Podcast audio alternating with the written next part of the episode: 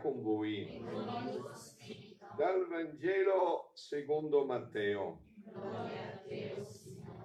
In quel tempo, mentre si trovavano insieme in Galilea, Gesù disse ai suoi discepoli, il figlio dell'uomo sta per essere consegnato nelle mani degli uomini e lo uccideranno, ma il terzo giorno risorgerà. Ed essi furono molto rattristati. Quando furono giunti a Cafarnao, quelli che riscuotevano la tassa per il Tempio si avvicinarono a Pietro e gli dissero, il vostro maestro non paga la tassa? Rispose, sì. Mentre entrava in casa, Gesù lo, lo prevenne dicendo, che cosa ti pare, Simone? I re della terra da chi riscuotono le tasse e i tributi? Dai propri figli o dagli estranei? Rispose, dagli estranei. E Gesù replicò, quindi i figli sono liberi. Ma per evitare di scansalizzarvi, va al mare, getta l'amo e prendi il primo pesce che viene su.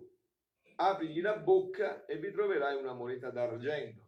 Prendila e consegnala loro per me e per te. Parola del Signore. Parola del Vangelo cancelli tutti i nostri peccati.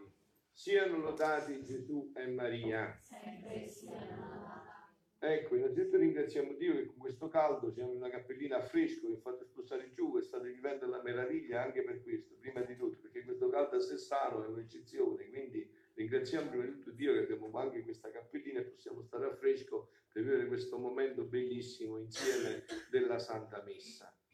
E poi cerchiamo di entrare profondamente un poco in questo brano del Vangelo dove io mi fermerò in modo speciale su questo concetto di figli. Però prima di arrivare qua c'è un passaggio molto importante, no? Se noi prendiamo questo per quello che è realmente parola di Dio fino in fondo, cioè non è una parola di uomini, è parola di Dio, allora avete sentito questo fatto, non vi sconvolge, ma tutto questo non testimonia che quest'uomo era Dio perfettamente. Cioè chi poteva, perché San Pietro nella sua, diciamo, San Pietro è un carattere molto focoso, no? Un po' come me, insomma, cioè è uno che... E e subito ha detto sì, come per dire, mo mi offenderanno il maestro, se non paga che diranno? Che vuole evadere le tasse? Sì, certo che pagherà il mio maestro, no? Eh, ma i soldi dove si prendeva? Il maestro non aveva soldi, dove si prendevano? E come mai? Chi è questo che sa tra miliardi di pesci che c'è proprio un pesce là, che proprio in quel momento abboccherà, che nell'amo salirà, avete capito?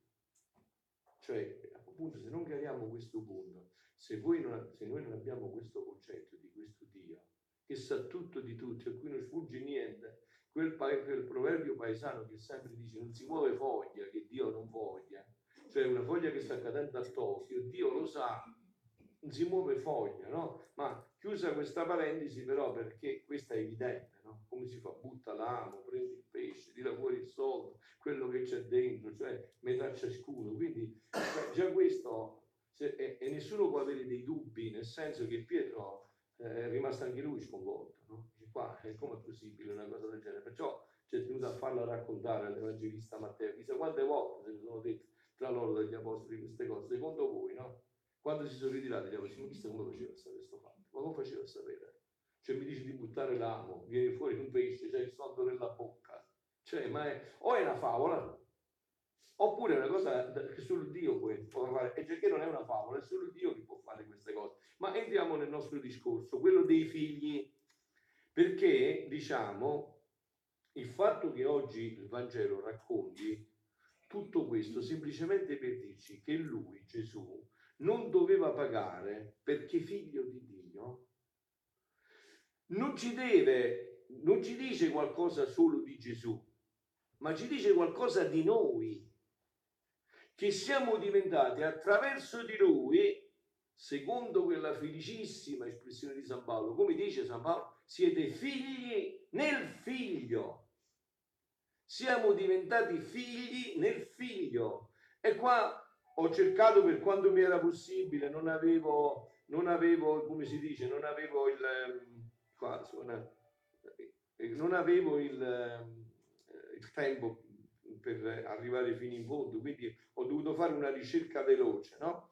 per questo concetto di figlio che è meraviglioso, no? È un concetto meravigliosissimo. Voglio un attimo passarlo con voi per poi entrare nel brano mio del Vangelo, no? Il, il versetto è del, dei figli, lo prendiamo dai Galati, versetti, eh, dei versetti 3, 23, nei versetti 4, 7, precisamente dai, dal versetto 3, 23 ai versetti 4, 7, nei versetti 23 24. Seguite un poco bene perché è interessantissimo, vi sconvolgerà dalla gioia di sapere realmente chi siamo noi, no?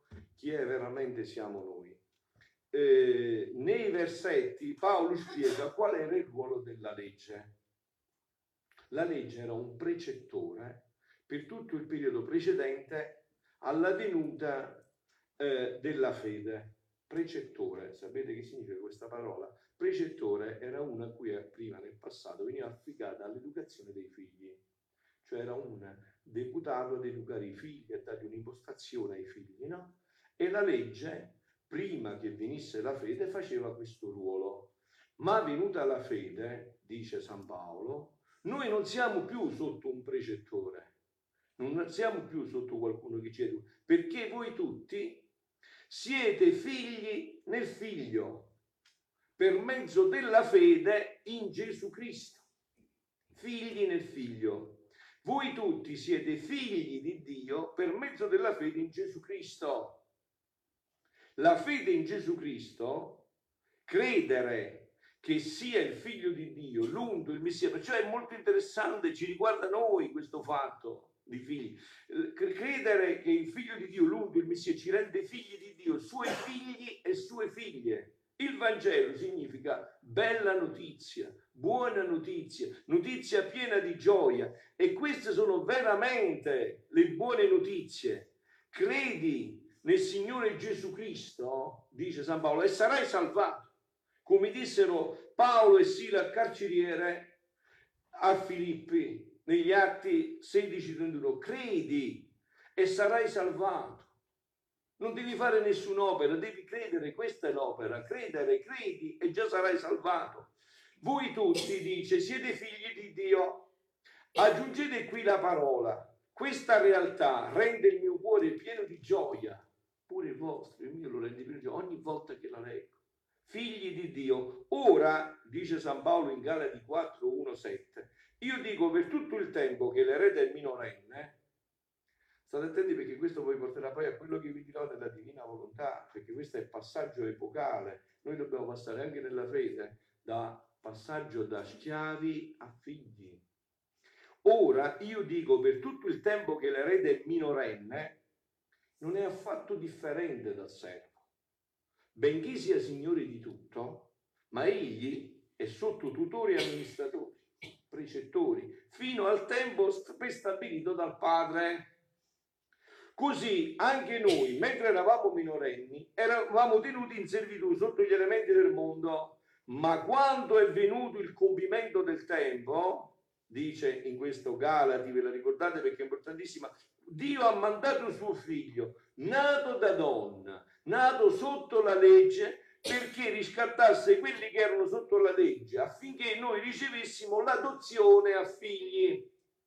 Ora invece voi siete figli Dio ha mandato lo spirito del figlio suo nei vostri cuori che grida Abba, padre.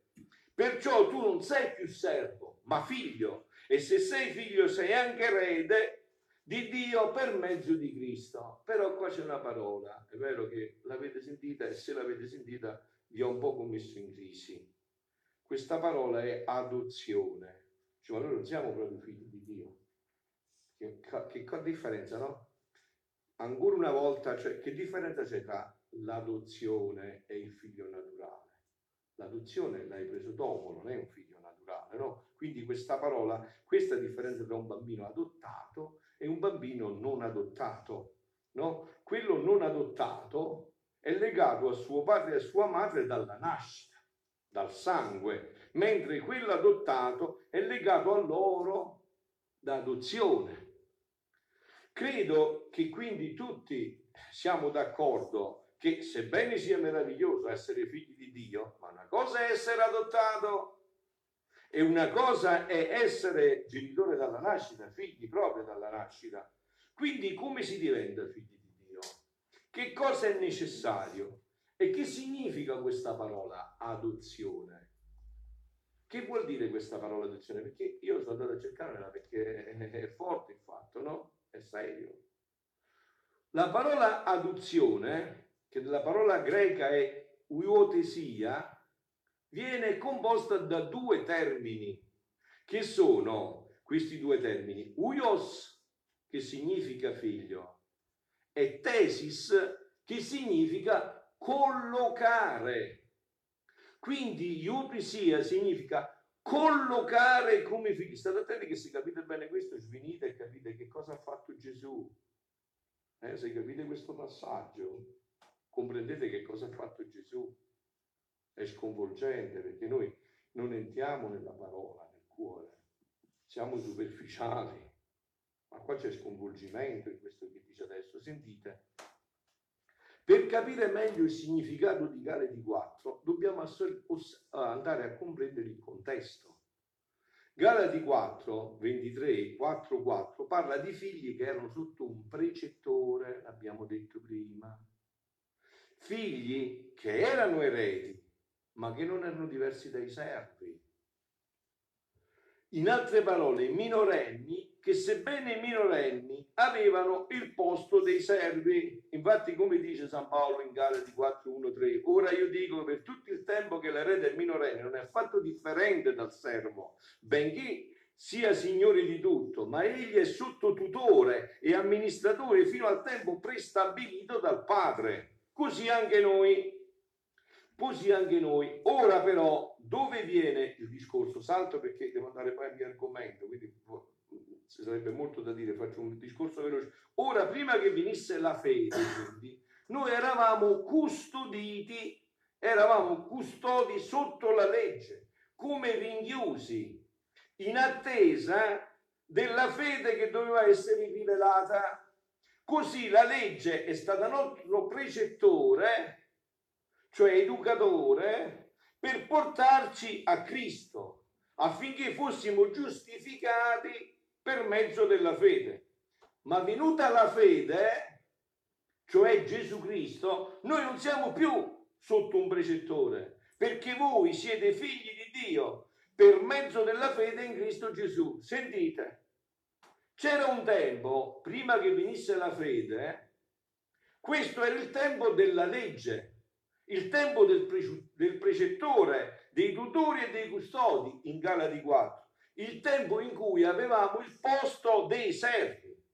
Ma poi è venuta la fede, il compimento del tempo è venuto, Cristo è venuto. Perciò vi ho detto tante volte non credo a Dio, credo a Dio di Gesù Cristo. Cristo è venuto. È venuto e che cosa ha fatto? Il precettore, il custode, il tutore, la legge, che era tutto questo, sono andati via. Non ci sono più. Non siamo più sotto la legge e non abbiamo più il posto di servi, ma ora abbiamo il posto di figli, però non viviamo da figli. Chi di noi sente Dio veramente come papà?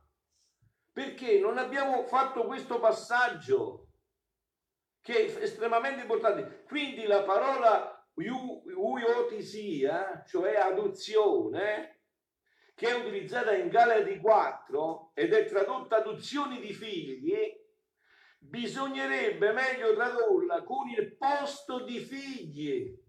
Cioè Gesù Cristo ci ha messi al posto dell'origine.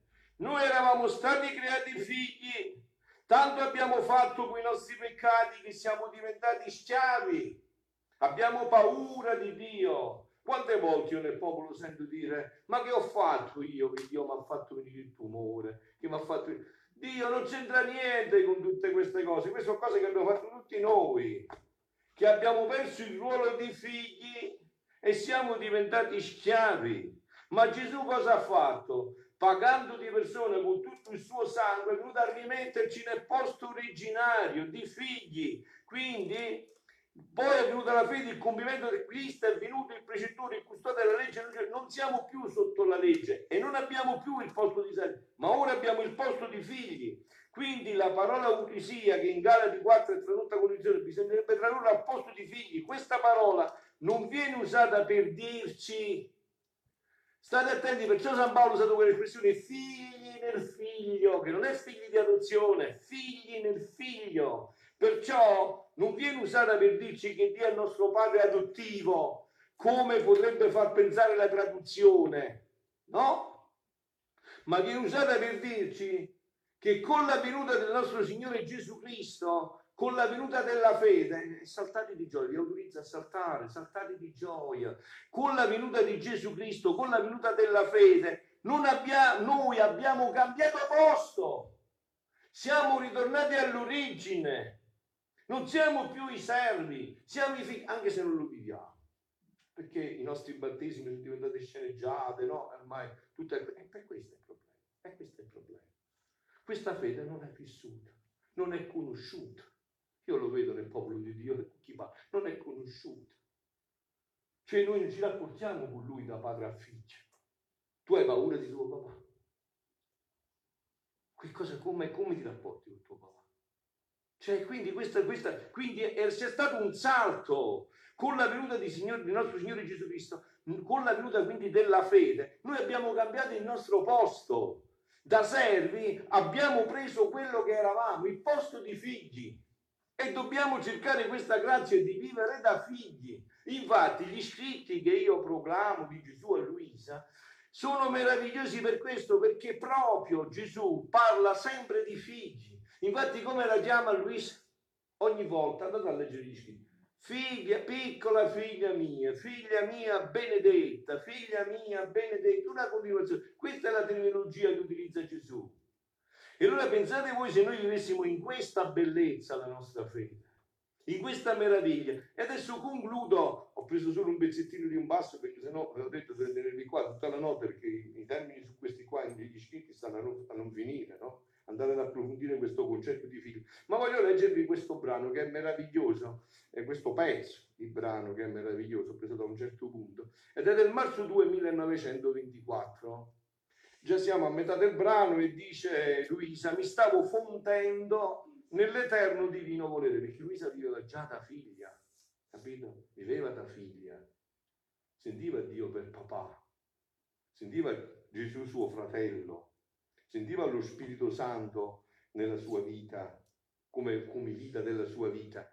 Quindi onde stavo fondendo, mettendomi davanti a tutti, per, por- per, poter portare come prima di tutti tutti gli atti della creatura alla divina maestà, il ricambio di tutto, l'amore delle creature. Ma mentre ciò facevo pensavo tra me, ma come può essere che io possa andare avanti a tutti mentre sono nata dopo tante generazioni? Giulio, come posso mettermi avanti a tutti se tante generazioni sono nate prima di me? A più potrei mettermi in mezzo tra le passate e le future generazioni che verranno Anzi, per la mia indegnità dovrei mettermi all'ultimo posto, dietro a tutti. E mio amabile Gesù, muovendosi nel mio interno, mi ha detto, sentite, figlia mia, sempre così.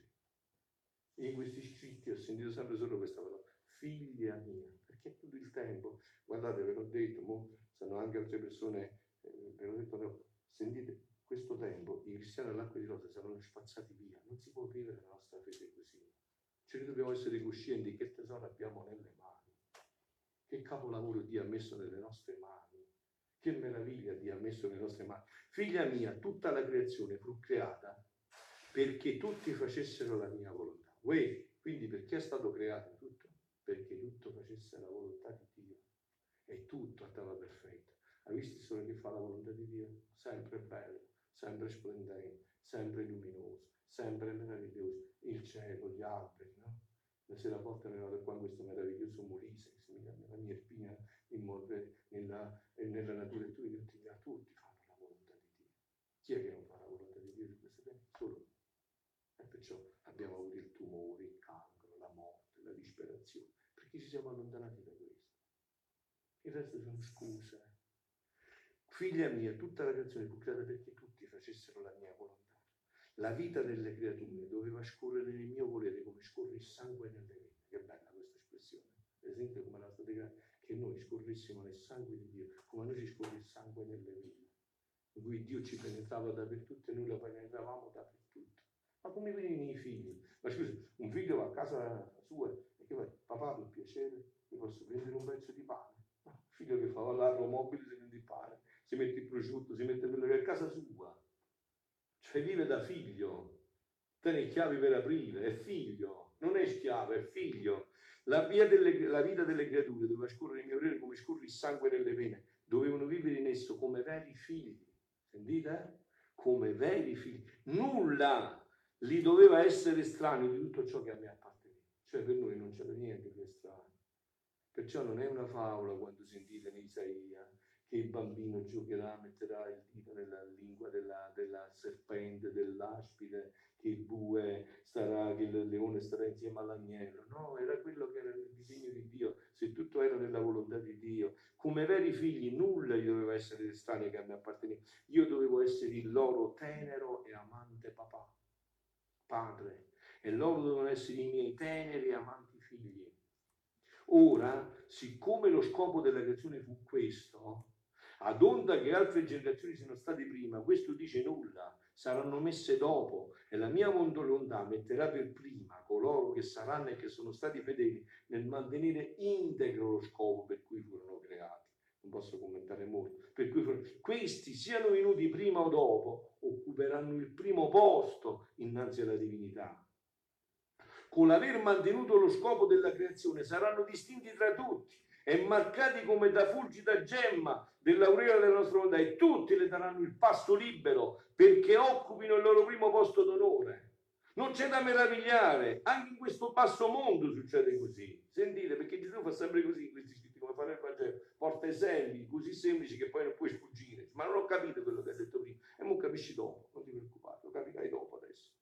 Non, non, quindi, cosa c'è? Così suppone un re in mezzo alla sua corte, ministri, deputati, eserciti. Va il suo figlio principino, piccolo piccolo, ma il figlio suo è principino, ad onde che tutti gli altri siano grandi, ministri, primi ministri, grandissimi. Chi è che non dà libero il passaggio al piccolo principe che è figlio? Chi è? Ci ma la creatura, ha capito, ma è figlio mio. Sarà pure creatura, ma è figlio mio. Tu sei mio dipendente, chi sta figlio mio?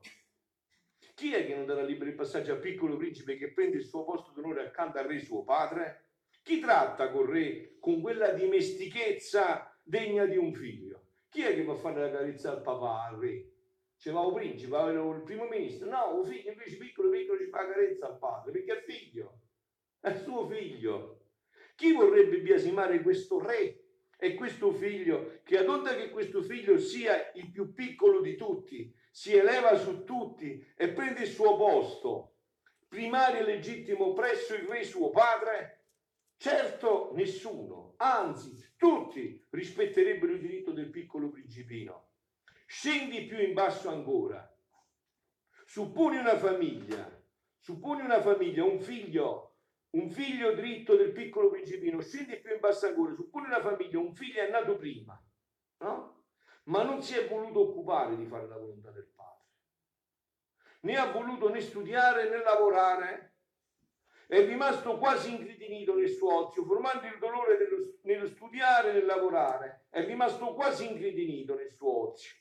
Ne viene un altro figlio alla luce e questo, sebbene più piccolo, fa la volontà di suo padre studia, giunge a essere un professore degno di occupare i più alti posti. Ora, chi è il primo di questa famiglia? Chi riceve il suo posto d'onore presso il padre? Non è forse l'ultimo venuto? Sicché, figlia mia, sono coloro i quali avranno conservato il loro lo scopo integro della creazione, saranno i miei figli legittimi. Col fare la mia volontà hanno conservato il loro il sangue puro del loro Padre Celeste. Questo diceva Gesù, anche quando diceva questo, questo vedeva i figli i figli. Noi, voglio concludere perché ormai cioè, abbiamo capito come stai fatto, noi siamo stati creati per questo, per essere figli di Dio e dobbiamo ritornare in questo ruolo. La nostra fede, quella fede cattolica, se non è vissuta a questo livello, non si differenzia di niente dagli altri, ma noi siamo radicalmente diversi, noi siamo i figli. Vedete, il battesimo, lo dicevo ieri che ho, ho celebrato un battesimo, no? A pesce, dicevo, eh, tutti siamo creature di Dio, ci ha creato Dio, tutti siamo creature di Dio, ma il battesimo ci rende figli di Dio. E siamo figli nel figlio, figli in questa luce, in questo splendore, in questa bellezza. E se noi prendessimo coscienza di questo, se noi vivessimo a questa quota, ma voi sapeste, sapete come sarebbe affascinante la nostra fede di fronte al mondo? Sarebbe un fascino senza fine se noi ci presentassimo con questo titolo. Che cosa sei tu? Sono il figlio di Dio. Che cosa, perché il diavolo non scappa da noi? Perché noi ci presentiamo magari con le nostre idee, con le nostre capacità, con le nostre qualità e questo ci fa, ci, ci fa sempre peso perché lui è infinitamente superiore a noi. Perché, ma se tu gli dici io sono figlio di Dio, io sono stato pagato col sangue di Dio, io sono vestito del sangue di Dio, io sono riscattato dal sangue di Dio. Tu non puoi toccare a me perché io sono stato questo, sono questo e voglio vivere da figlio di Dio. Chiediamo questa grazia stasera, figlioli. E la Madonna è qua proprio per questo. La Madonna sono tanti anni che sta sulla terra perché deve farci riprendere coscienza di questo. Noi siamo passati, Gesù Cristo ci ha fatto passare con la sua offerta da schiavi a figli, cioè ci ha riportato così come eravamo stati creati noi eravamo stati creati figli di Dio, col peccato abbiamo perso questo, ma Dio ci ha riportati in questo splendore, anzi ancora più grande, perché adesso il suo sangue l'ha dato per noi. E chiediamo proprio questa grazia alla Madonna stasera, eh, insieme, di rivivere in questa bellissima dimensione di figli. Siano lodati Gesù e Maria.